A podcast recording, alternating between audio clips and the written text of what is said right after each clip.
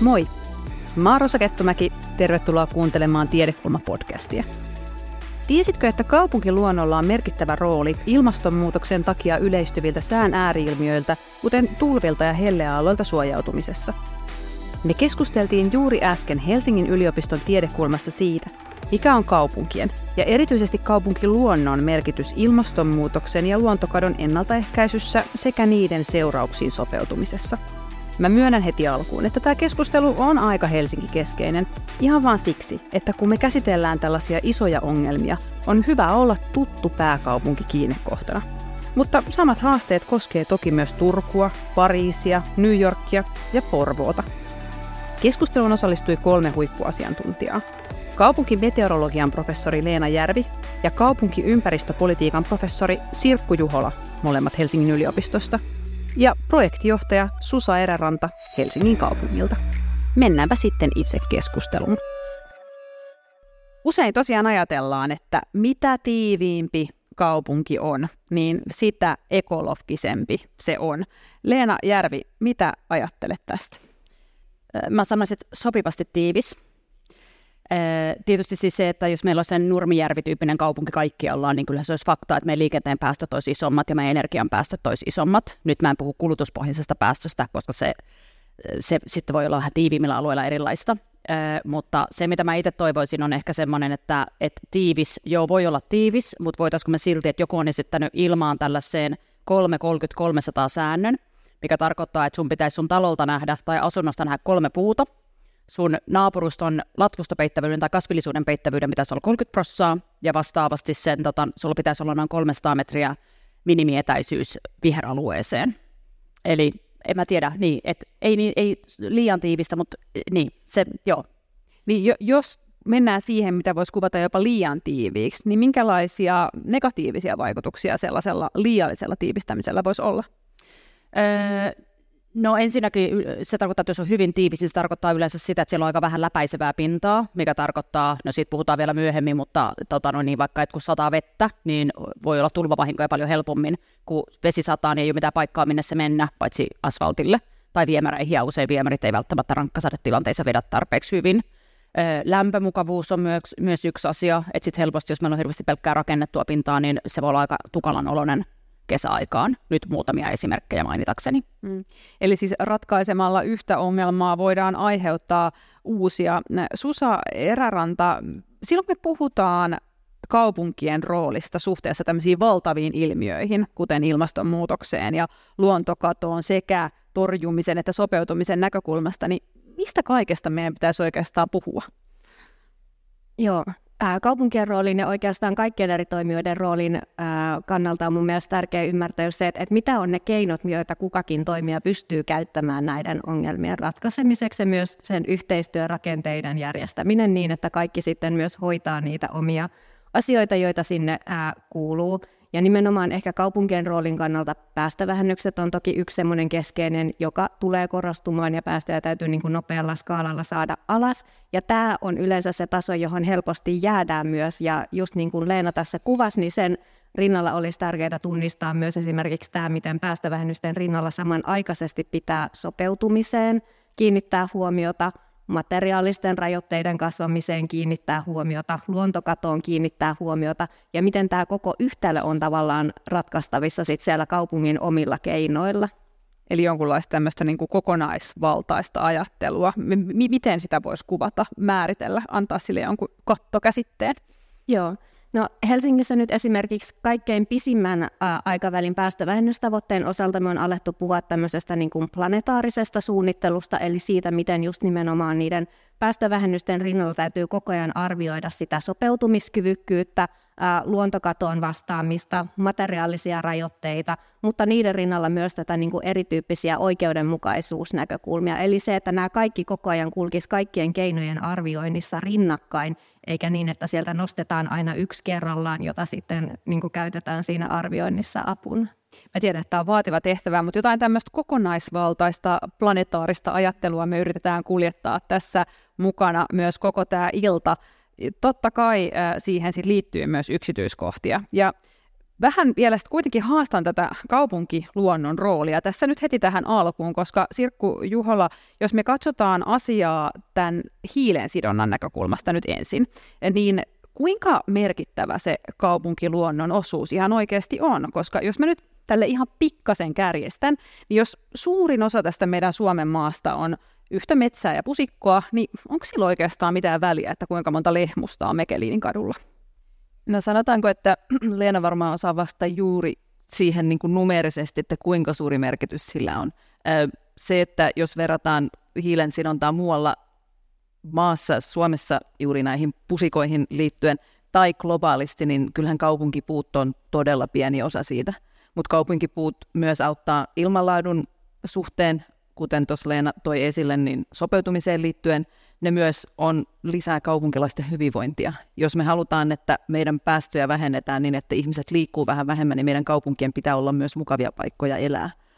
Et sen, takia, sen takia se kaupunkiluonto on tärkeä, se myös vaikuttaa ihmisten ihan fyysiseen hyvinvointiin, vastustuskykyyn. Tähän liittyviä tutkimuksia on jo paljon. Et totta kai ne on niin kuin paikallisesti tärkeitä, mutta se, että ratkaistaanko niillä globaaleja ongelmia, niin se on, se on niin kuin eri asia. Mutta on sen paikallisen tavallaan niin ilmastonmuutoksen vaikutusten, vaikutusten suhteen tärkeitä ja ihmisten hyvinvoinnin. Niin jos sun pitäisi vähän summata, että millä kaikilla tasoilla se kaupunkiluonto on merkityksellistä? Yksilötasolla, kuten Leena tuossa sanoi, niin sillä ihmisen tontilla, että jos sun, totta kai ihmisen psykologinen hyvinvointi on parempi, kun käydään ulkona. Siitä, siitä on ihan, ihan tutkimustietoa olemassa. Kaupunkitasolla puhutaan, puhutaan näistä mm, tavallaan kaupunkiluonnon ekologisista ekologista että tämmöisistä, niin kuin, nyt mulla katsoi se suomen kielinen sana päästä, äm, erilaisista niin kuin, miten puistot yhdistyy, yhdistyy kaupungissa ja se on kaupungilla tärkeää. Monella monella tasolla, mutta ei sillä globaaleja niin kuin päästöjä hillitä, se tapahtuu muualla. Niin mitä, mitä Leena ajattelet tästä? Äh, joo, siis toki kun puhutaan ilmastonmuutoksesta, totta kai meidän suurimmat hiilinielut ja mitä hakataan, niin on vaikka sademetsät ja myös boreaalisen alueen metsillä on iso merkitys. Me ollaan, meillä on nyt arvioitavana tieteellinen tutkimus, millä me, missä me ollaan laskettu Helsingin hiilinielut, joka kattaa noin 7 prosenttia ihmisperäisestä, ei käyttöperäisestä, vaan niin kuin energiantuotannosta ja siinä tapahtuvasta liikenteestä, ja puolet siitä tapahtuu kaupunkimetsissä, tai vähän yli puolet kaupunkimetsissä, ja vähän alle puolet tapahtuu muussa kasvillisuudessa kuin tuossa niin Helsingin alueen metsissä. Öö, ja mä sanoisin, no se, sanoisin myös niin, että, että sit kun puhutaan kaupunkien hiilineutraalius- tai negatiivisuustavoitteista, niin fakta on se, että niitä ei tulla koskaan saavuttamaan ilman kasvillisuuden nieluja. Ja kuten tässä on nyt tullut jo esiinkin se, niin eihän kysymys sen kaupunkiluonnon kohdalla ole pelkästään esimerkiksi hiilen sidonnasta, vaan myös esimerkiksi sään ääriilmiöistä. Ja nehän ei ole mitään kaukaista tulevaisuutta, vaan ne ovat täällä jo nyt. Jos mietitään tämän syksyn tulvia, niin ne on nousseet Helsingissä semmoisille tasoille, mitä ei ole aikaisemmin osattu rakentamisessa ennakoida. Sama on toki huomattu myös muualla pääkaupunkiseudulla. Lauttasaaressa tulva muutti leikkipuiston lammikoksi. Espoon Kivenlahdessa meriveden nousu on uhkaamassa jo asuintaloja. Nämä on molemmat tämmöisiä niin sanottuja merivesitulvia, tulvaa, joka tulee suoraan merestä, mutta sen lisäksi tulvia aiheuttaa myös rankkasateet ja hulevedet. Ja hulevedet on termi, jolla kuvataan sade- ja sulamisvesiä sekä rakennusten perustusten kuivatusvesiä. Niin jos nyt aloitetaan purkamaan tätä täältä merivesistä, niin Susa, missä on Helsingin suurimmat riskit näiden merivesitulvien osalta? Joo, no äh, kantakaupunkin tiiviisti rakennettuna alueena, jossa on paljon kriittistä infrastruktuuria, nousee varmasti yhtenä esiin. Mutta sitten ylipäätään niin kuin pahin tilanne tämmöisten tulvien osalta on siinä vaiheessa, jos tulee esimerkiksi kantakaupungin kohdalle myrsky, joka alkaa nostaa merivettä ja painaa sitä niin kuin manteretta kohti, ja samanaikaisesti tulee rankkasade, joka täyttää hulevesiverkostoa, eli tulee tavallaan vettä monesta suunnasta samanaikaisesti, niin ne on ehkä niitä niin kuin suurimpia riskitekijöitä, ja tällä hetkellä itse asiassa Helsingissä on tekeillä rankkasadesuunnitelmina ihan alkuvaiheessa vielä, mutta nyt yritetään just tunnistaa, että missä on ne kaikkein kriittisimmät kohteet, joihin pitäisi ensimmäisenä myös pyrkiä priorisoimaan näitä ratkaisuja. Voitko yksilöidä jotain semmoisia kriittisiä kohteita? No me ei olla niin pitkällä vielä sen analyysin osalta, mutta tällä hetkellä näyttää siltä, että esimerkiksi varmaan rautatieaseman ympäristö, siellä on hyvin paljon pinnotettua pintaa ja myös maanalaisia rakenteita, niin on varmasti yksi sellainen, johon jonkinlaisia ratkaisuja tarvitaan. Mm, ja siellä on myös kriittistä infrastruktuuria, kuten esimerkiksi metro. Mm. Ylipäätänsä, niin jos ajatellaan Suomen mittakaavassa, tietysti nyt kaikki meidän rannikot, niin meillähän merivesitulvat on ikään kuin tämmöinen hiljalleen etenevä ilmastonmuutoksen vaikutus, ja me tunnetaan, tunnetaan se kohtalaisen hyvin. Meillä maanpinta vielä nousee, jolloin se kokonaisvaikutus ei tule olemaan niin suuri kuin, kuin jossain muualla maailmassa. EUn tulvadirektiivin takia meillä on kaikki 21 Suomen tulvariskialuetta aika hyvin kartoitettu. Se on tämmöinen tavallaan tämmöinen niin kuin riski, mikä me tunnetaan hyvin. Siihen liittyen pääkaupunkiseudun kaupungit on jo noin 10 vuotta sitten nostanut rakennuskorkeuksia niin, että tämmöinen niin kuin perus, perus tavallaan pitkäaikainen merenpinnan nousu ei ole ehkä niin suuri riski. Se riski tulee nimenomaan tämmöisestä niin kuin yhteisvaikutuksesta, mitä Susa tässä kuvasi, että meillä tapahtuu pari asiaa yhtä aikaa, joka voi sitten vaikuttaa tämmöiseen, tämmöiseen niin kuin suurempaan vahinkoon. Palataan sitten luontoon. Millä tavalla kaupunkiluontoa lisäämällä voitaisiin varautua näihin tulviin? No, sä mainitsit jo läpäisevän pinnan rautatieaseman ympäristössä, niin se, että tietysti, että jos meillä on paljon asfalttia, paljon läpäisemätöntä pintaa, niin kun se vesi tulee siihen, viemärit ei vedä enää, niin silloin se jää siihen pinnalle. Eli siinä periaatteessa, että kasvillisuutta lisätään niillä alueilla tai luodaan ratkaisuja. Esimerkiksi ratkaisu on tällainen, että kun raitiolinjoilla on välillä betonineliötä tai sellaista, mistä välistä kasvaa nurmi, niin se sallii sen, että sit jos tulee paljon vettä kerralla, niin se pystyy imemään sen. Ja se nyt ainakin yhtenä sitten toisena myös on varmaan just se, että rannikkoalueilla, kun on tällaisia riskialueita, niin sinne luo tällaisia bufferipuistoalueita. Nimenomaan Vartiokylän Lahdessa on esimerkiksi yksi tämmöinen, mistä, mikä on myös ihmisten hyvinvointiin liittyvä asia, että sinne on tehty tämmöinen ranta, rantatörmäs sinänsä niin kuin tulvasuojelualueeksi, mutta se on myös kävely, kävely että siinä niin kuin pyritään tekemään kahta asiaa yhtä aikaa. Mm. Niin mitä, tavallaan kuulostaa siltä, että aika pienikin riittää, jos semmoinen sieltä niin kuin väleistä tuleva pienikin vihreä sit loppujen lopuksi sitoo sitä vettä paremmin kuin ihan umpi asfaltti. Minkälaisia nämä ratkaisut voisi käytännössä olla? Joo, no sopeutumisessahan on se, että se on hyvin paikallista, eli se pitää niin kuin sopeutumisen ratkaisut tehdä siellä, jossa ne riskitkin tapahtuu, että se ei auta silloin, jos sitä ratkaisua on tehty jossain muualla, ja silloin just myös nämä pienen mittakaavan ratkaisut, erityisesti kun ollaan olemassa olevassa kaupunkirakenteessa, niin korostuu. Eli varmaan just esimerkiksi läpäisevien pintojen lisääminen, eli jos on jossain hyvin paljon pinnotettua aluetta, niin vaihdetaan sitä läpäisevämpään pintaan, kuten Leena tuossa kuvaskin jo kasvillisuuden lisääminen toisaalta. Kasvillisuus auttaa hyvin paljonkin mahdollisesti sekä tässä tulvariskissä että ylipäätään se niin kuin tulvaveden laatuun vaikuttaa myöhemminkin. Eli se imee ja viivyttää ja puhdistaa sitä vettä samanaikaisesti ja toki kasvillisuudella on sitten kauhean paljon näitä muitakin etuja, kuten tässä on jo aikaisemminkin kuvattu. Eli kyllä niin kuin myös niillä pienillä teoilla on sopeutumisen osalta merkitystä, mutta toki on tärkeää tunnistaa myös ne, joissa tarvitaan sitten laajemman skaalan ratkaisuja, joissa tämmöiset ei välttämättä enää riitä. Ja mitä ne laajemman skaalan ratkaisut sitten voisi olla? Vastaava. Mä olin sanomassa siis, muissa Euroopan kaupungeissa on esimerkkejä siis tästä, nyt me ollaan puhuttu sitä, mitä periaatteessa kaupunki voi tehdä suunnittelulla. Meillähän on paljon myös yksityisiä maanomistajia Helsingissä, joilla on omat mm. pihat. Esimerkiksi Tanskassa, Kööpenhaminassa pystyy vähentämään vesilaskuaan sillä, että osoittaa pystyvänsä imeyttämään hulevesiä omalle tontilleen. Eli tämän tyylisiä järjestelmiä on jo olemassa, koska on huomattu se, että pelkästään niillä tavallaan kaupungin omistavilla pinnoilla ei pystytä tätä asiaa ratkaisemaan. Et silloin pitää miettiä, sanoit tuossa aikaisemmin Susa, että ketkä, ketkä toimijat pitää osallistua tai keiden pitää osallistua, niin se vastaus on, että on vähän kaikkien ja sitten siihen pitää luoda niitä kannustijärjestelmiä. Niinpä. Voisiko tämmöinen toimia myös Helsingissä? Ää, kyllä varmaan, ja sen lisäksi tietysti näissä isoissa ratkaisuissa ylipäätään korostuu se, että mitä pystytään tekemään myös julkisilla alueilla. Että just kun mainitsit tässä Tanskan, niin Tanskassa on myös esimerkkejä siitä, että miten esimerkiksi puistoja on suunniteltu niin, että sitä vettä voidaan tarvittaessa johtaa sinne puistoalueelle, ja silloin kun siellä on vettä, niin se on erityyppisessä tarkoituksessa kuin muulla. Eli tehdään myös tavallaan tarkoituksellisesti tämmöisiä julkisia alueita, joissa sitten toisinaan on vettä. Ja tulvat ei tietenkään ole ainut sään ääriilmiö. Todennäköisesti Helsinkiin on odotettavissa myös entistä kovempia helteitä. Leena, minkälainen murros, muutos Helsingin helteissä todennäköisesti tulee lähivuosina tapahtumaan? Sitä on, tota, niin on, on laskettu ja tutkimukset näyttää sitä, että ne niin kuin, hellejaksot tulee pitenemään välttämättä niiden voimakkuus ei niin pahasti, mutta enemmän erityisesti se pituus muuttuu tai ennustetaan kasvavan.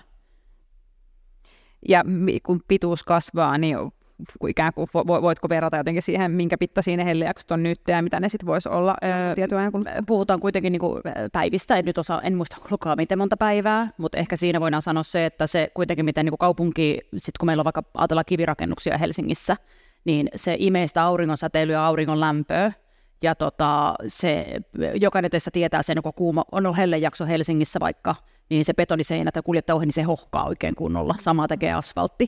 Ja sehän niin kuin kumuloituu periaatteessa lämpö sinne. Mitä pidempi se lämpöjakso on, niin se kuumemmaksi se tilanne tulee ja tukalammaksi se tulee niin kuin ihmisille.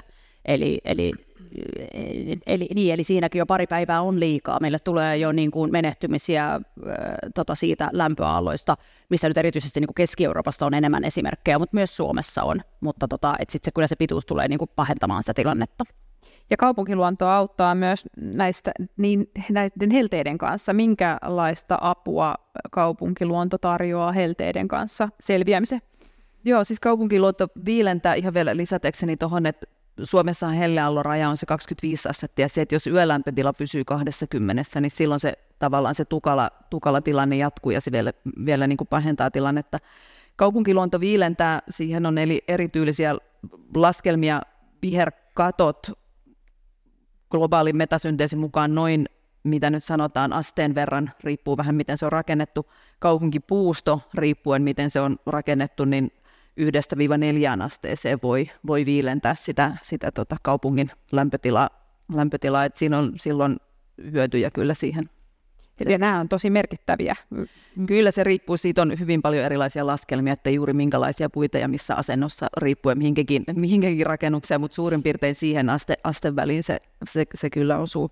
Me juuri tehtiin, olen ilmastopaneelin jäsen ja me tehtiin tähän liittyen laskelmia siitä, että kuinka paljon Helsingissä voitaisiin mahdollisesti vähentää helteisiin liittyviä kuolemia kuolemia tota, niin, niin vihertämällä ja päästiin aika kiinnostaviin lukuihin sitten, että miten paljon lisää viher, vihertämistä pitäisi saada niin kuin tehtyä. Muistaakseni niitä lukuja sille, että voisit tähän niitä heitellä? Mä voin.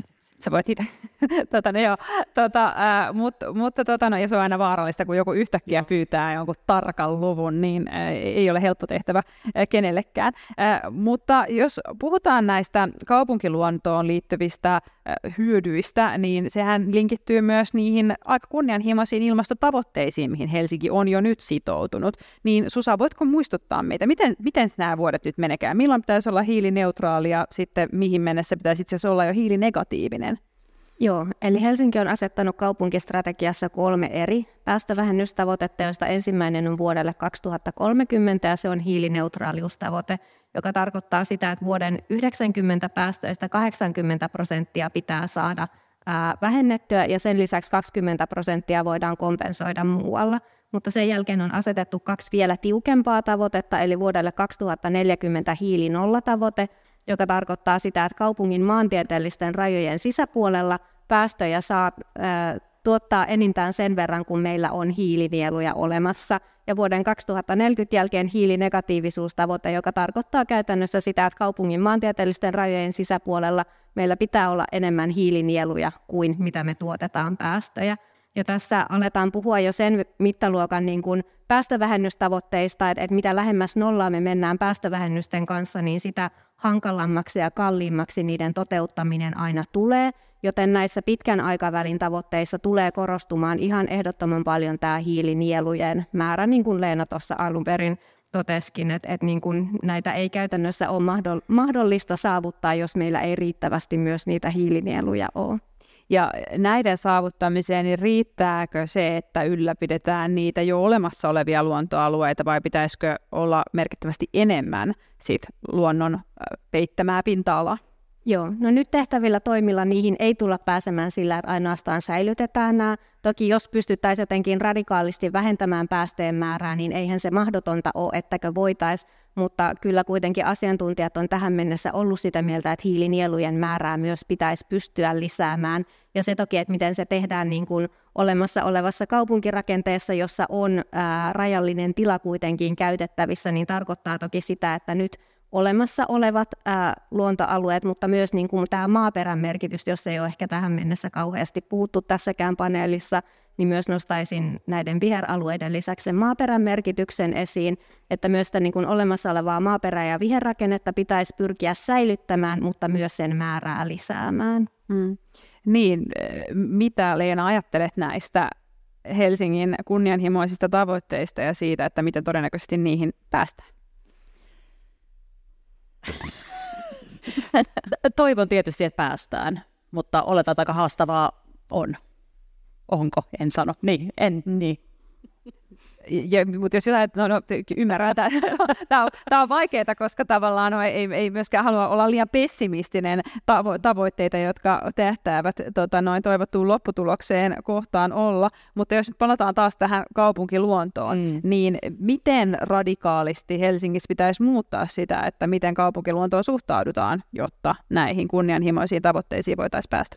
Öö, joo, siis jos halutaan hiilinieluja lisätä, niin kyse ei ole pelkästään vaan siitä, että me lisätään niin kuin, ö, kasvillisuuden määrää, vaan kyse on myöskin siitä sen laadusta. Mm. Eli puhutaan sekä siitä niin kuin kasvi, pää, maanpäällisestä kasvillisuudesta että siitä maaperästä. Eli, eli maaperällä on tosi iso rooli ja se pystyy toimimaan. Niin kuin, että kun poistetaan maaperä, ma, jos maaperän varasta poistetaan, niin se voi olla jopa merkittävämpi ö, niin rooli kuin se, että se puu poistetaan sitä yläpuolelta.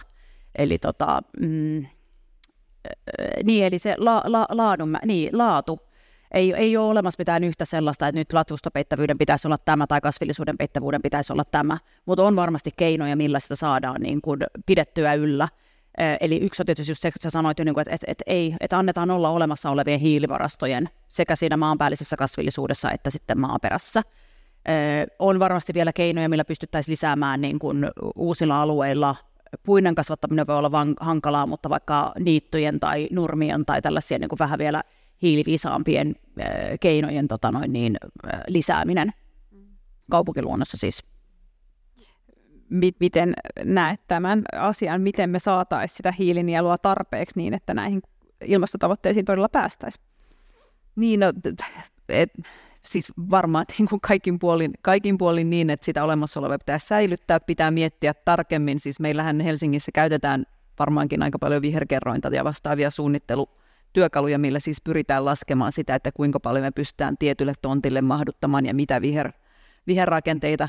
Että totta kai niin kuin pitää, pitää yrittää, yrittää niin kuin mennä, mennä se kerki edellä, mutta kyllähän meillä on paljon esimerkkejä siitä, että, että esimerkiksi näiden uusien alueiden suunnittelussa niin ei, ei olla päästy niihin tavoitteisiin, mitä on asetettu, että Kalasatamassa piti olla paljon viherkattoja ja, ja ei siellä nyt ihan hirvittävän paljon niitä näy. Onko sinulla käsitys, että minkä takia niitä ei siellä näy? Niin, hyvä kysymys. Siellä on, on, on, on tota varmaan, varmaan pyydetty kaiken näköisiä poikkeus, poikkeus tota, niin, että on päästy lipeämään näistä, näistä tota, velvollisuuksista, mutta nehän on lähtökohtaisesti aika, aika kalliita ja vaikeita hoitaa ja, ja ei välttämättä tiedetä sitten, että, tai että kenenkä vastuulla ne ovat. Niin, kun kuuntelee nyt teitä, niin miettii tässä kahtakin asiaa ehkä rinnakkain. Toisaalta näitä uusia kaupunginosia ja miltä ne näyttää, ei vaan Kala satama, vaan myös esimerkiksi Jätkäsaari ja sitten taas toisaalta sitä, mitä tapahtuu Stansviikissä siellä siitä on nyt puhuttu tässä viime viikkoina paljon syystäkin, koska siellä ollaan kaatamassa ikivanhaa metsää juuri nyt tien edestä, mutta alueelle kaavailut rakennushankkeet, jos ne toteutuisivat suunnitelmien mukaan, niin sieltä kaadettaisiin myös niin kuin pa- paljon paljon enemmän niitä puita. Tähän liittyy tällä hetkellä paljon paljon tota noin, ää, keskustelua ja voi olla, että joltain osin ne suunnitelmat tulevat muuttumaan, mutta mitä te ajattelette tästä Stansviikin tilanteesta suhteessa esimerkiksi niihin ilmastotavoitteisiin, joihin Helsingin kaupunki on jo sitoutunut? No, mä, okay, mä sanon ehkä näin, että, että ei varmaan niin kuin tavoitteiden saavuttamisessa sillä ei välttämättä ole niin merkitystä, mutta onhan se surullista, ja siis, että, että henkilökohtaisesti minä pidän sitä surullisena, että sellaista ollaan tekemässä. Ja et, et, et, ehkä ei pelkästään ilmastotavoitteiden, mutta onhan sillä myös muuta hyötyä ja monihyötyisyyttä, mitä sillä alueella on. Et ei tuskeva se kaataa nyt niin kuin Helsingin kaupungin hiilinielutavoitetta tämä yksi alue. Tietysti kun sitä tehdään systemaattisesti kaikkialla, niin se on eri asia. Mutta enemmän mä ehkä mietin myöskin siinä niin kuin, muilta, niin kuin, muilta hyödyiltä, mitä sillä alueella on. Ja ehkä tavallaan just, että jos tämän laittaa, että tähän nyt ei ole ainoa tapaus Helsingissä, missä ikään kuin nakerretaan niitä olemassa olevia viheralueita, että pyritään rakentamaan. Meillä on keskuspuistosta saman, samanlaisia, samanlaisia esimerkkejä, että ehkä se sellainen, niin kuin, että jos mietitään niin kuin, ei pelkästään tavallaan nyt tämän, mitä Susa tuossa puhuit, näiden planetaaristen niin kuin rajojen, rajojen niin kuin sisällä, jos pitäisi, pitäisi pystyä toimimaan, niin kyllähän se on hirveän paljon helpompaa yrittää nyt niin kuin säästää sitä, mitä meillä on, eikä niin kuin nakertaa sitä ja sitten lähteä rakentamaan, rakentamaan niin kuin ikään kuin siihen tilalle jotain, jotain muuta. Mm. Mutta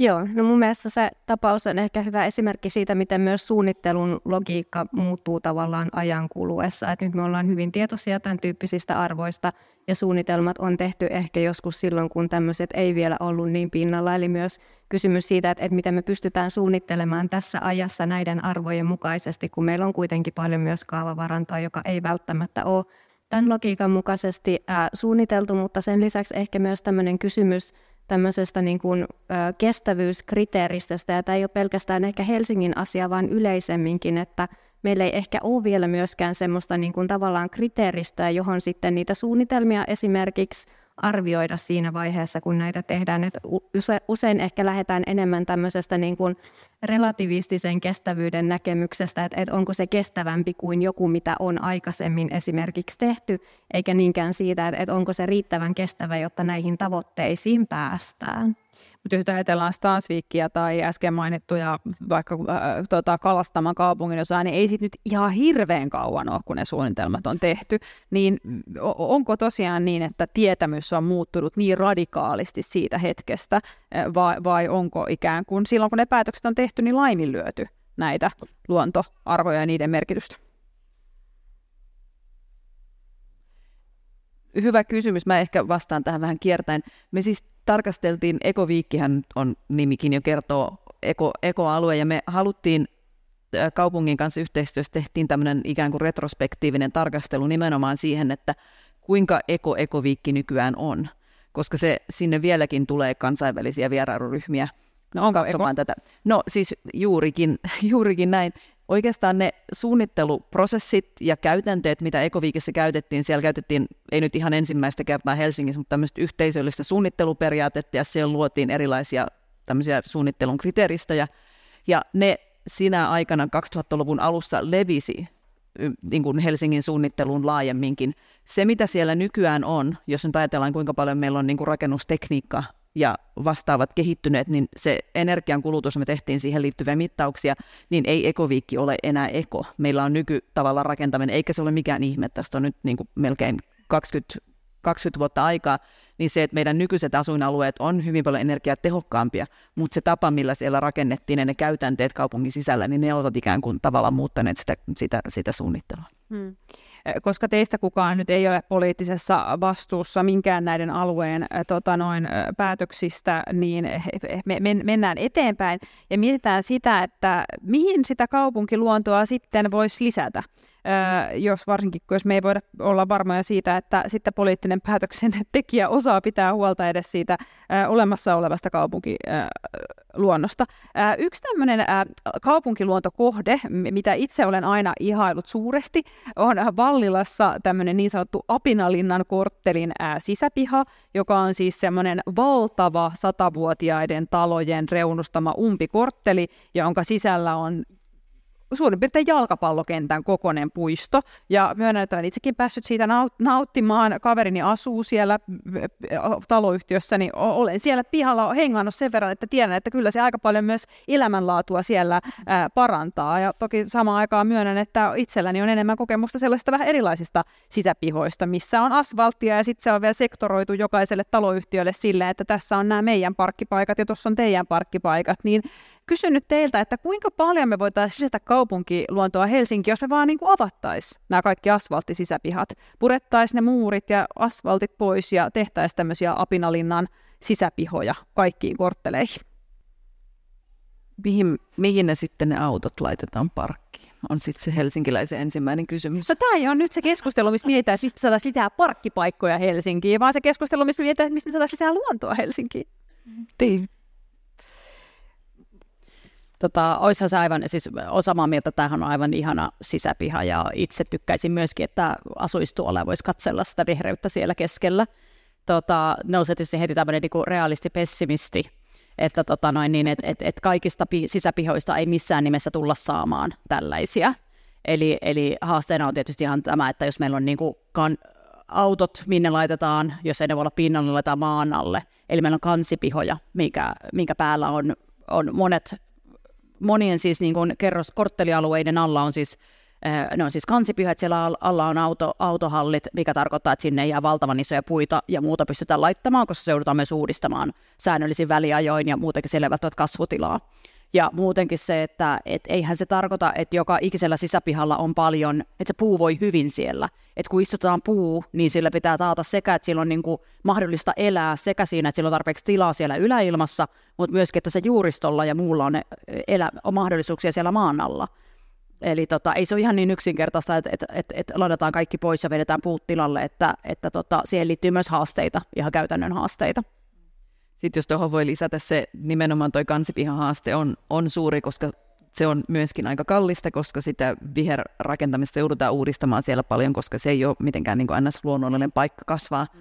Ja sitten toiseksi, mikä tästä tekee haastavamman tavallaan, jos halutaan viher, viherryttää koko kaupunki tähän, on se, että meillä on silti äh, semmoinen lainsäädäntö, joka vaatii, että pelastusautojen ja vastaavien pitää päästä joka paikkaan. Sen takia uudet kerrostalopihat on, on sen näköisiä kuin ne on, koska tikasautolla on päästävä joka paikkaan. Että se on sellainen, mikä ei tule muuttumaan ja mä olettaisin, että se on varmaan niin kuin suurimman osa helsinkiläisten mielestä kuitenkin aika hyvä juttu, että, että pelastuslaitos toimii.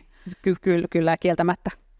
Joo, varmaan niin kuin ei kokonaisratkaisuna toimi siihen, että nämä tavoitteet saavutettaisiin, mutta varmasti paikallistasolla voi tuoda hyvinkin paljon hyvää niille ihmisille, jotka siellä niin kuin asuu, mutta ehkä tässä just tämä kysymys siitä, että, että riittääkö se, että me pelkästään niin kuin yksityisiin tai niin kuin puolijulkisiin tiloihin, tämäkään ei ole sitten avoimesti kaikkien ää, kaupunkilaisten hyödynnettävissä tämä piha, Eli meidän varmaan kuitenkin pitää ottaa myös jonkun verran vastuuta siitä, että me luodaan sellaisia julkisiakin tiloja, joissa pystyy sitten jossa on niin kuin näitä niin kuin varjostavaa kasvillisuutta, imeyttävää pintaa, paikkoja, joissa ihmiset pääsee jatkossa viilentymään, jos esimerkiksi lämpösaarekeilmiö kasvaa. No jos te nyt ette lämmennyt tälle mun idealle, että te, te tehdään kaikista sisäpihoista tämmöisiä, en ylläty tästä laisinkaan, niin ihan sitten realistisesti, missä ne paikat on, minne sitä kaupunkiluontoa voi lisätä?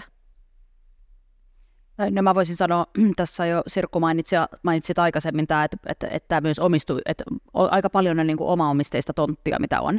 Ja ainakin jossain vaiheessa se on ehkä muuttumassa vähän, mutta vielä hetki sitten sellainen yleinen ajatus sitä, että kaunis omakotitalopiha on sellainen, missä on nurmikko, ehkä kaksi puuta, ja se on siinä.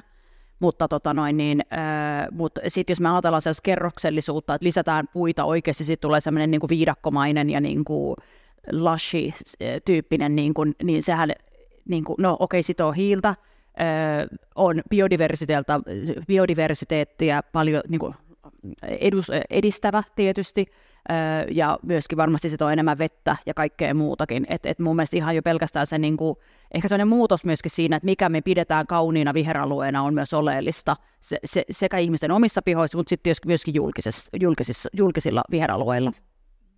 Mm. Et kyllä varmaan semmoinen, niin kuin, jos nyt ajattelee, siis tuo on hyvä esimerkki siinä, että kaikki voi miettiä, että miltä se niin kuin kiinnostava ja, ja mielekäs piha itseltä näyttää, ja sitten tietysti julkisilla tiloilla, että jos me tykätään Arabian rannan kaltaisista ruohokentistä, niin kyllähän niistä, niistä tykkää paljon, paljon muutkin, muutkin eläimet, hanhet ynnä muut, että sittenhän siitä tulee niinku kiinnostava, kiinnostava keskustelu erikseen, mutta et, mutta et periaatteessa niinku, et kyllähän monin paikkoihin pystytään, pystytään lisäämään, mutta et kyllähän se pitää, pitää niinku miettiä, miettiä jatkuvasti se, että, että miksi se on tarkoituksenmukaista ja voidaanko sillä sillä niin kuin tuottaa monia hyötyjä yhtä aikaa, eli viilennystä, sitoa, sitoa sitä hulevettä ynnä muuta. Mm. Joo, ja mun mielestä niin kuin Euroopasta esimerkiksi asiantuntijat on esittänyt meille ihan kiinnostavia ajatuksia siitä, että pitääkö meidän ottaa nykyinen niin kuin olemassa oleva kaupunkirakenne ja infra sellaisena niin kuin annettuna arvona, jota ei pysty lähteä muuttamaan mitenkään. Et Hollannista esimerkiksi on paljon esimerkkejä siitä, että on lähdetty kuorimaan asfalttia pois joltain osuuksilta ja lisätty sinne. Pariisissa istutetaan paljon katupuita tällä hetkellä.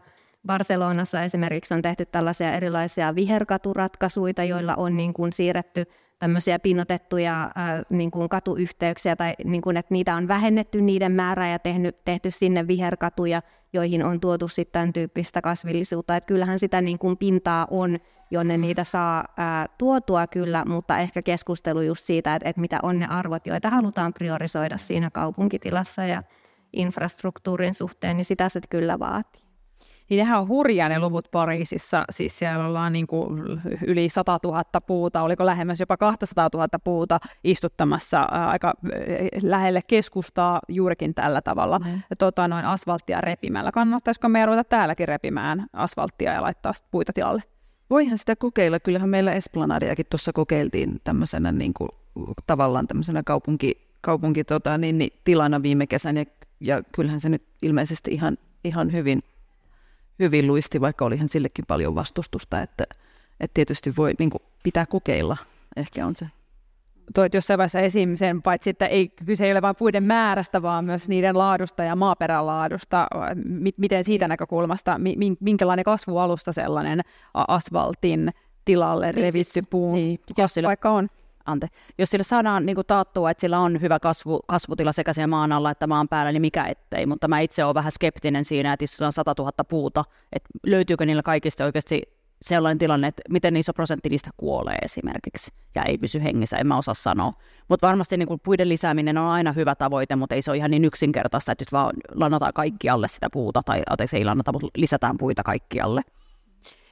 Ja tästä näkökulmasta nyt kun on tullut esiin myös nämä pihakansien alla olevat erilaiset ratkaisut, jossa on vaikka tilaa just autojen pysäköinnille siellä maan alla, niin sehän estää sitten sen, että niitä puita voisi sinne mitenkään kasvattaa. Ja tämän tyyppisiä ratkaisuja on nimenomaan tehty näillä uusilla kaupungin osilla ja, tai uusissa kaupungin osissa ja kun niitä on suunniteltu. Miten se on mahdollista, että vielä tässä tavallaan 2020-lukua lähelle tultaessa on valmistunut sellaisia kaupungin osia, missä ratkaisut on tehty näin? Niin, no niin kuin tuossa ehkä aikaisemminkin viittasin, niin ne on ehkä oman aikansa suunnittelulogiikan tuloksia. Ja tämä, mikä suunnittelussa usein vedotaan siihen, että pitää yhteensovittaa monen tyyppisiä erilaisia tavoitteita ja niissä on tehty se ratkaisu, että on sitten priorisoitu tietyn tyyppisiä arvoja. Koko ajan opitaan myös siitä, että, että mihin tämän tyyppiset ratkaisut sitten johtaa ja pystytään sitten sen mukaan aina, mutta et, et suunnittelussa on aina semmoinen tietynlainen aikaviive, että jos me nyt opitaan ja tiedetään paljon näistä asioista, niin siinä menee kuitenkin hetki ennen kuin ne tavallaan pääsee suunnitteluprosesseissa siihen vaiheeseen, että niiden mukaan aletaan rakentaa. Niin mä ainakin itse ehkä ajattelen myös sitä, että kuitenkin niin kuin yhteiskuntaa ajaa raha. Ja ehkä ongelmana on se, että siitä on nyt viime vuosina on alettu käymään keskustelua siitä, että luontoarvoilla pitäisi myös olla niin kuin arvo, rahallinen hinta. Se on tietysti samalla tavalla ihan mitattavissa kuin vaikka, että miten tiiviisti saadaan ihmisiä pieneen tilaan ja saadaan hyvät tuotot siitä. Mutta et, et, et yksi haaste on ehkä myös se, että ei ole, ollut, ei ole keinoja, millä niinku arvioida sitä luontoarvoa. Et me tiedetään, että näin on, mutta sitten jos meillä olisi ihan sellaiset niinku keinot, millä sitä tehdään, niin sittenhän se tilanne voisi olla eri. Onko tähän olemassa jotakin semmoisia laskentamalleja tai vaikka kansainvälisiä esimerkkejä, jonka avulla sitä hintaa voisi ruveta laskemaan? Sitä nimenomaan nyt on pikkuhiljaa kehitteillä. Mun, mun, niin tämä on mun mielestä ihan viime vuosien asiaa, että on, on kehitteillä erilaisia keinoja, miten sitä pystyttäisiin arvottamaan. Mm. E, luontoarvojen mukaan lukien nyt erityisesti myös niin kuin biodiversiteetin ja ehkä sen tiimolta jopa enemmän kuin, niin kuin muiden ilmasto, ilmastohyötyjen kannalta. Ja tottahan se on, että kaupungissa, missä pienellä pinta-alalla asuu paljon ihmisiä, niin on aina erilaisia ristikkäisiä arvoja, ei vaan puut vastaan parkkipaikat, vaan myös esimerkiksi tämä niin kuin puistoalueet ja pelastuslaitoksen kyky toi, toimia, tyyppiset kysymykset. Mutta kaupungissa on myös erilaisia tällaisia sosiaalisen oikeudenmukaisuuden kysymyksiä. Jos ajatellaan ilmastonmuutoksen ja luontokadun vaikutuksia, niin niitä voidaan tarkastella myös tästä näkökulmasta.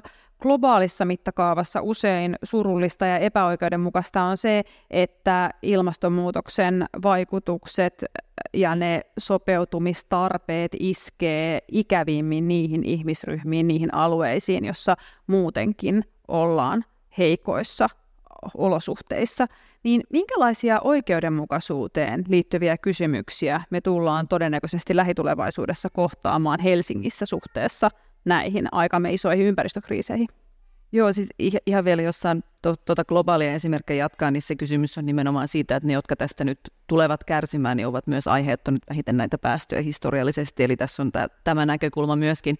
Se liittyy toki, ja yksilöi vielä vähän, koska tähän liittyy tähän oikeudenmukaisuuteen ihan. Niin kyllä, siis jos nyt Juuri. niin kuin tämmöinen helpoin esimerkki nyt on esimerkiksi Tyynemeren saarivaltiot, jossa tietysti henkilökohtaiset per capita päästöt ovat hyvinkin pieniä ja siellä niin kuin riskit ovat eksistentiaaliset on puhetta siitä, että ostetaan maata muualta maailmasta, jotta voidaan uudelleen asuttaa. Samalla voidaan puhua esimerkiksi lämpö, lämpö, lämpö, lämpö tota, kuolemiin liittyvästä ilmiöstä, puhutaan tämmöistä niin kuin märkälämpötilasta, eli silloin kun lämpötila ja kosteus nousee niin korkeaksi, että periaatteessa keho ei enää pysty hikoillen itseään viilentämään, niin tämmöisten, tämmöisten niin kuin lämpötilojen nousumaailmassa niin puhutaan, puhutaan siitä tavallaan päivän tasajan, päivän tasajan ää, tota niin, niin alueesta globaalisti, niin voidaan olla siinä tilanteessa, että joka ikinen päivä on sellainen päivä, että ilman viilennystä se ulkolämpötila on periaatteessa kuolettava.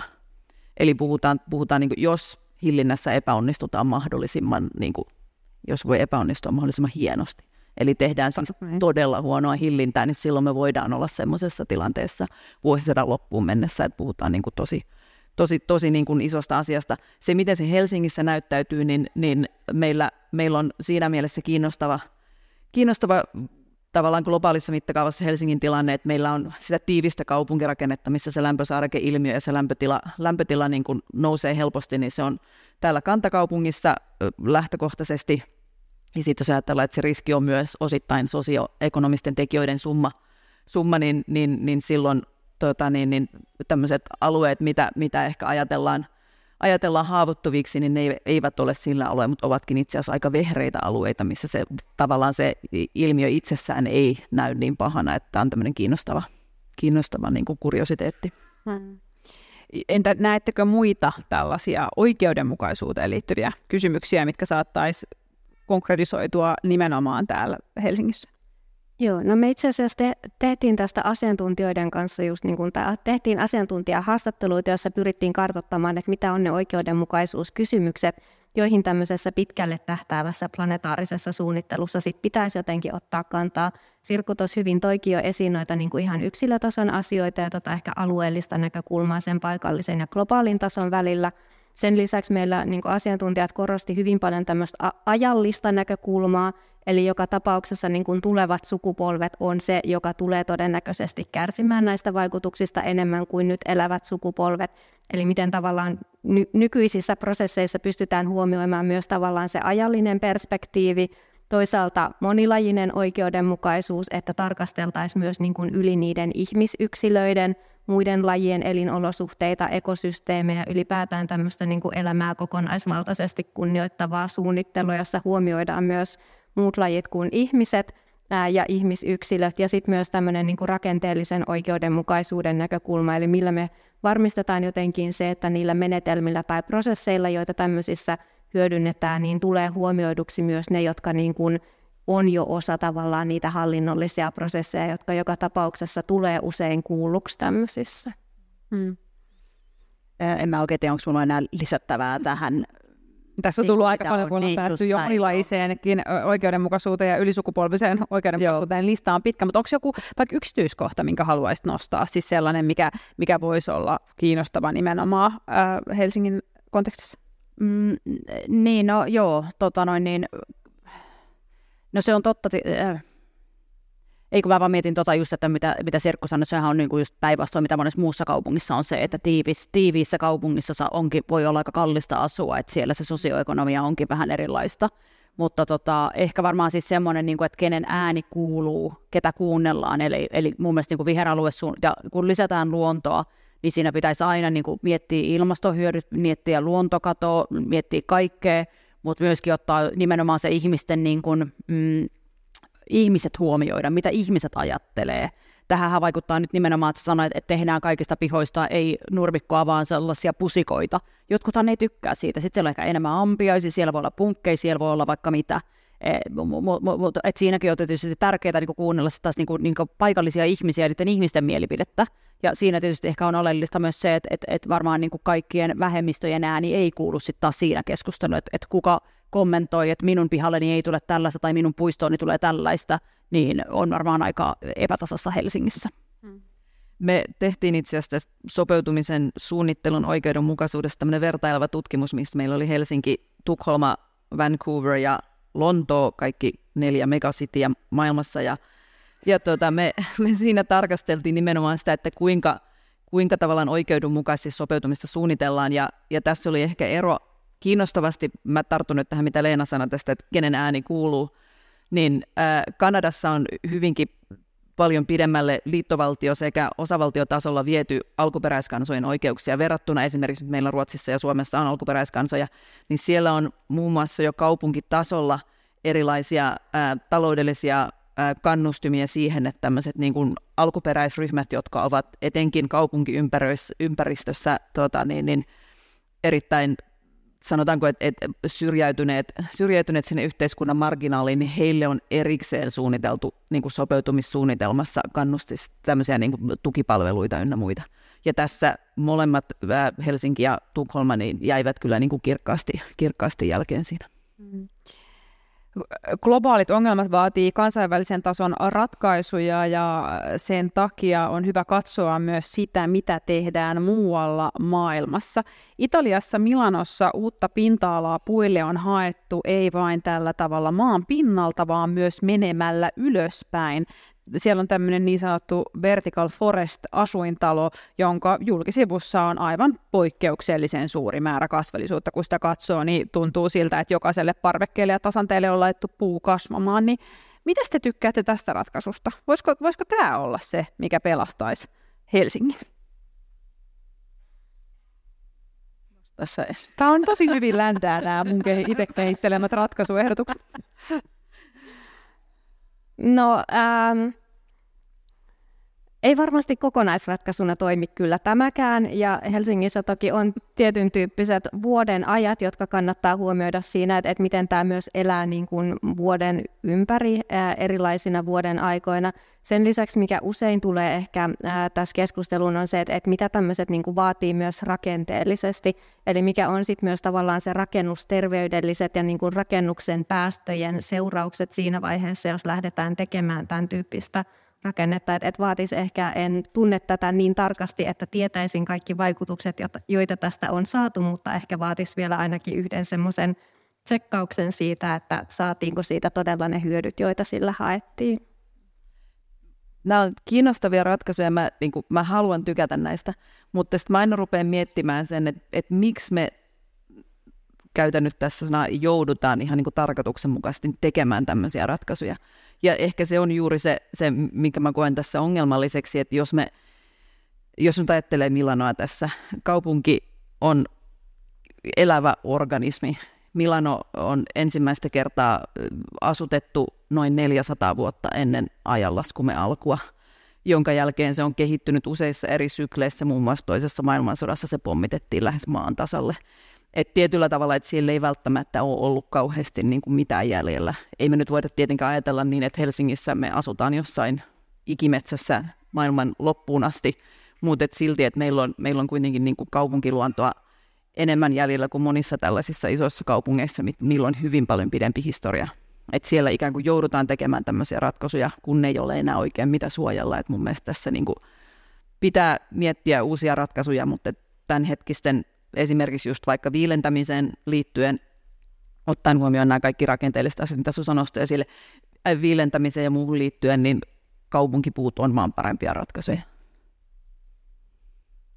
Joo, kyllä mä tykkään. Mun mielestä on tosi kauniita, mutta että, kuten nyt tässä on noussut esiin, niin ei, e, ei niillä, ei niillä ratkaista luontokatoa ja äh, ilmaston äh, hillintää ja mukautumista Helsingissä tai missään varmaan Suomessa. Mm. Niin, niin, niin mutta hienolta, hienolta näyttää, siitä varmaan voidaan olla samaa mieltä. Tota noin, mutta jos tämä ei nyt ole sellainen ratkaisu, josta voitaisiin ottaa mallia, niin mistä sitten voidaan? Onko joku onnistunut jossakin kaupungissa maailmassa löytämään sellaisia ratkaisuja, mitä voisi, jos nyt ei ihan sellaisenaan, mutta ainakin niin kuin hy- hyvin vahvasti mukaille, niin tuoda Helsinkiin tuotetavarana?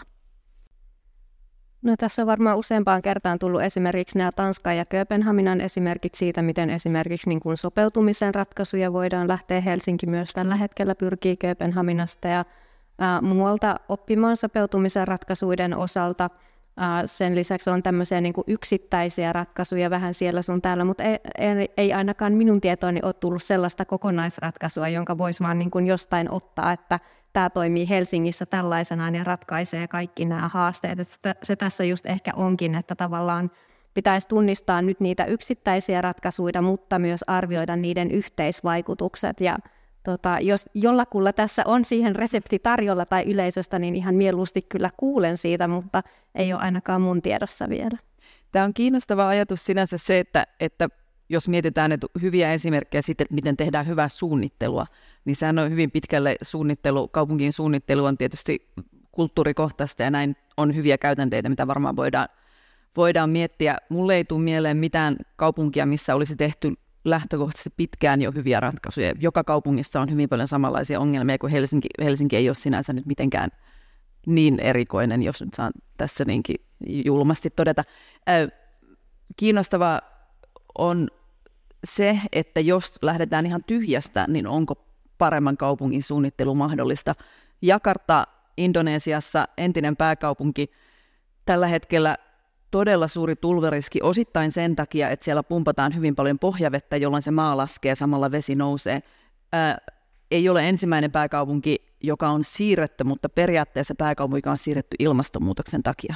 Se on siirrettävässä Borneon saarelle ja se lähdetään tekemään ikävä kyllä hakkaamalla sademetsää ihan tyhjästä. Ja se kysymys on nyt siinä, että tämmöisissä esimerkkeissä, että kun siirretään miljoona kaupunkia, hallinnollista pääkaupunkia, niin onko se mahdollista tehdä järkevämmin?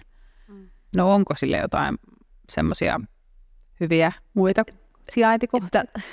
No, jos ajatellaan, että, että on lähtökohtaisesti hyvä asua kaupungissa, missä merivesi ei nouse taloon päivittäin, niin onhan se hyvä. Mutta se, että millä tavalla se siellä suunnitellaan, niin se nyt ei tällä hetkellä ole vielä mahdollista arvioida, mutta mä jaksan ehkä enemmän optimistina kuin Leena, niin uskoa ihmisten järkevyyteen.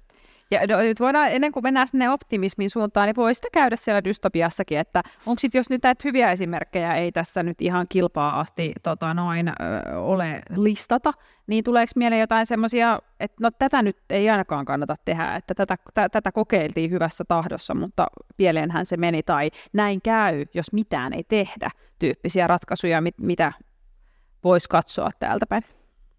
No mä voisin ehkä yhden esimerkin, mikä ei ole, niin kuin, se liittyy myös tähän niin kuin, sosiaaliseen aspektiin, niin on toi niin kuin New York, on varmaan kuuluisimpia esimerkkejä New Yorkin High Lane, missä tota noin, niin se kun sinne rakennettiin junaraiteille tämä High Lane, tosi kaunis puistoalue, tai anteeksi puistoalue, raidealue, mikä on tosi kauniiksi tehty, kun siellä kävelee. Mutta sehän nosti hirveän paljon hintoja sillä alueella, minne se rakennettiin, mikä tarkoitti, että siellä asuvat ihmiset, osa niistä joutui muuttamaan pois, koska se kallistui se alue sen myötä. Että sitten ehkä kuitenkin myöskin se, että nimenomaan että siinä su- kun tehdään suunnitteluratkaisuja, niin siinä pitäisi myös sallia se, että se, ei hei, että se niin kuin on sosiaalisesti kestävä ja sosiaalisesti tasa-arvosta. On ehkä, et, niin huono, no, sinänsä se on ihana, mutta sinänsä se johti myös johonkin huonoon asiaan. Et mm. tietysti en mä tiedä, mitä sitten niin olisi pitänyt tehdä suunnittelussa toisin. Jättää rakentamatta ei varmaan, mutta ehkä miettiä jotenkin, en mä tiedä mitä tarkalleen ottaen, mutta jotakin. Niin, ja onhan se tietenkin just tämmöisten kokonaisvaikutusten arviointi niin sanottusti, niin voi joskus olla vaikeaakin, ettei välttämättä siinä suunnitteluhetkellä edes nähdä niitä kaikkia niin. seurauksia, mitä sillä tulee, mm. tulee olemaan. Mutta kuitenkin meidän keskusteluaikaamme rupeaa kohta loppumaan, niin haluaisin päättää tämän uhkakuvien sijaan positiivisiin fiiliksiin. Jos me aikamatkustetaan meidän mielikuvissa vuoteen 2050, silloinhan tosiaan tämän Helsingin pitäisi olla jo hiilinegatiivinen, eh, niin minkälainen se kaupunkiluonto silloin olisi, jos teidän pitäisi piirtää joku semmoinen ikään kuin vertailu siitä, että miltä se näyttää nyt ja mikä on eri tavalla vuonna 2050, niin minkälainen olisi teidän tämmöinen unelmien Helsingin kaupunkiluonto 2050?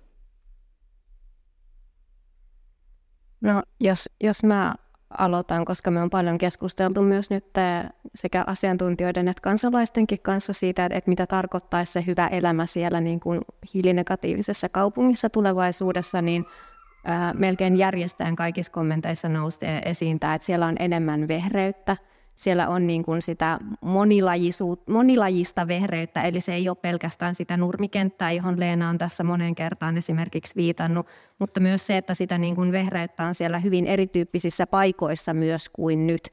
Eli se ei ole niin kuin pelkästään rajattuna puistoalueelle tai se ole mikään yksittäinen katupuu, vaan sitä on erilaisilla pinnoilla, sitä on niin kuin enemmän niin kuin täplittää sitä kaupunkia siellä sun täällä ja sen lisäksi myös nämä niin kuin tietyllä tapaa yhteydet näiden eri vehreiden alueiden välillä on ää, ehkä paremmin kunnossa kuin tällä hetkellä. Sitten on varmaan hyvä muistaa, että 2050 ollaan kuitenkin jo, ilmastonmuutos on lämmennyt sen verran, että meillä on jo ehkä vähän enemmän tämmöinen niin kuin, keski-eurooppalainen ilmasto, eli meillä on paljon enemmän, enemmän tota, niin, niin lehtipuita, vähemmän havupuita, talvet talvet on ehkä, ehkä miedompia, miedompia ja sateisempia ja, ja näin, että, että pitää tavallaan pitää mielessä se, että, että meidän ehkä, ehkä tarvitaan, tarvitaan myös ratkaisuja siihen, että meidän talvet on pimeitä ja tummia ja lumettomia. Mä, upposinko mä taas dystopian no, Tämä on kyllä vähän, jos tämä on sun käsitys utopiasta, niin pikkasen on ankea. Ehkä mä oon sitten enemmänkin pessimisti, eikä optimisti. Kyllä, mä, kyllä 2050, niin kyllä meillä on, niin kuin, on enemmän, me, me, meillä on, tota noin, niin, meillä on, on, on metsäalueita, me ollaan säilytetty näitä meidän en mä tiedä kutsutaanko niitä ikimetsiksi, mutta me, vanhoja metsiä. Meillä on ehkä Stansvik myös. Niin, niin. Äh, mutta mut sitten sä mainitsit hyvin tämän, niinku, äh, tämän, tota niin tämän äh, että sitä viher, viher, vihreätä on muuallakin. Eli kyllä mä haluan nähdä, että esimerkiksi nyt, vaikka jos otetaan Jätkäsaari esimerkiksi, missä on tällä hetkellä latvustopeit, no, puu, latvustopeittävyys, eli puhutaan vain puista, niin on jotain 8 prosentin luokkaa. Varmaan sitten kun otetaan huomioon nurmialueet, niin se on vähän korkeampaa, että miten paljon siis sitä alueesta on kasvillisuuden peitossa. Et, et jotenkin mä haluaisin nähdä, että et niissä ollaan, en mä tiedä, ollaan 30 prosentissa, mitä se 333 tai mitä mä sanoin alussa ollaan, mutta et, et siellä niinku kaikilla alueilla olisi jotenkin niin kuin jonkin verran vihreää. Ei tarvitse olla puuta, voi olla viherkattoa, voi olla viherseinää. Ehkä meille tulee näitä tornitaloja, mikä se oli se Milanon esimerkki. tai sitten suomeksi, vertical forest. Vertical, pystymetsää tai muuta, mutta tota, ja, ja sitten vielä semmoinen asia, mikä liittyy ja myöskin, että, että sillä luonnolla, että meillä on sitä enemmän, tai niin kuin sitä on tasaisemmin kaupunki, tai jokaise, joka, kaikille on vihreää olemassa, niin myöskin, että sillä on arvo. Eli se on mukana siinä arvotuksessa. Eli meillä on arvo sille, että, että puu- tai viheralue, sillä on joku tietty ö, lu, luontoarvo, mikä pystytään huomioimaan suunnittelussa ja, ja rakentamisessa. Tämä oli mahtavaa, ja tämä oli paljon, paljon positiivisempi utopia kuin tämä edellä Mutta tota, ja oliko se niin, että kaikista taloista tai, ikkuna, tai kaikkien asuntojen jostain ikkunasta pitäisi näkyä se kolme puuta. Oliko Joo. se yksi niistä kriteereistä? Joo, se kuuluu siihen. Joo. Siis, että se on tämmöinen sanota kehitetty, tota noin, niin, ähm, nyt en edes muista, mutta tota, tai siis näin nimeni, mutta, nimen, mutta se on jo kuitenkin. En ole siis itse keksinyt, vaan on, on pyöri tuolla ja on, on paljon ollut esillä. En tiedä, onko se tullut siis, oletko törmännyt tähän 330 Sitä on ainakin Ruotsissa paljon rummutettu. Hmm. No, oli, olisihan se kyllä aika ihanaa. Tuskinpa kukaan niin väenvängellä to- toivoo asunnoltaan sitä, että sieltä ei puita ikkunasta näkyisi. Kiitoksia tästä keskustelusta. Kiitos kun kuuntelit Tiedekulma-podcastin. Meillä olisi yksi pyyntö. Jos pidit jaksosta, voisitko kertoa sitä kaverillesi? Tiedekulma-podcastin löydät kaikista podcast-palveluista.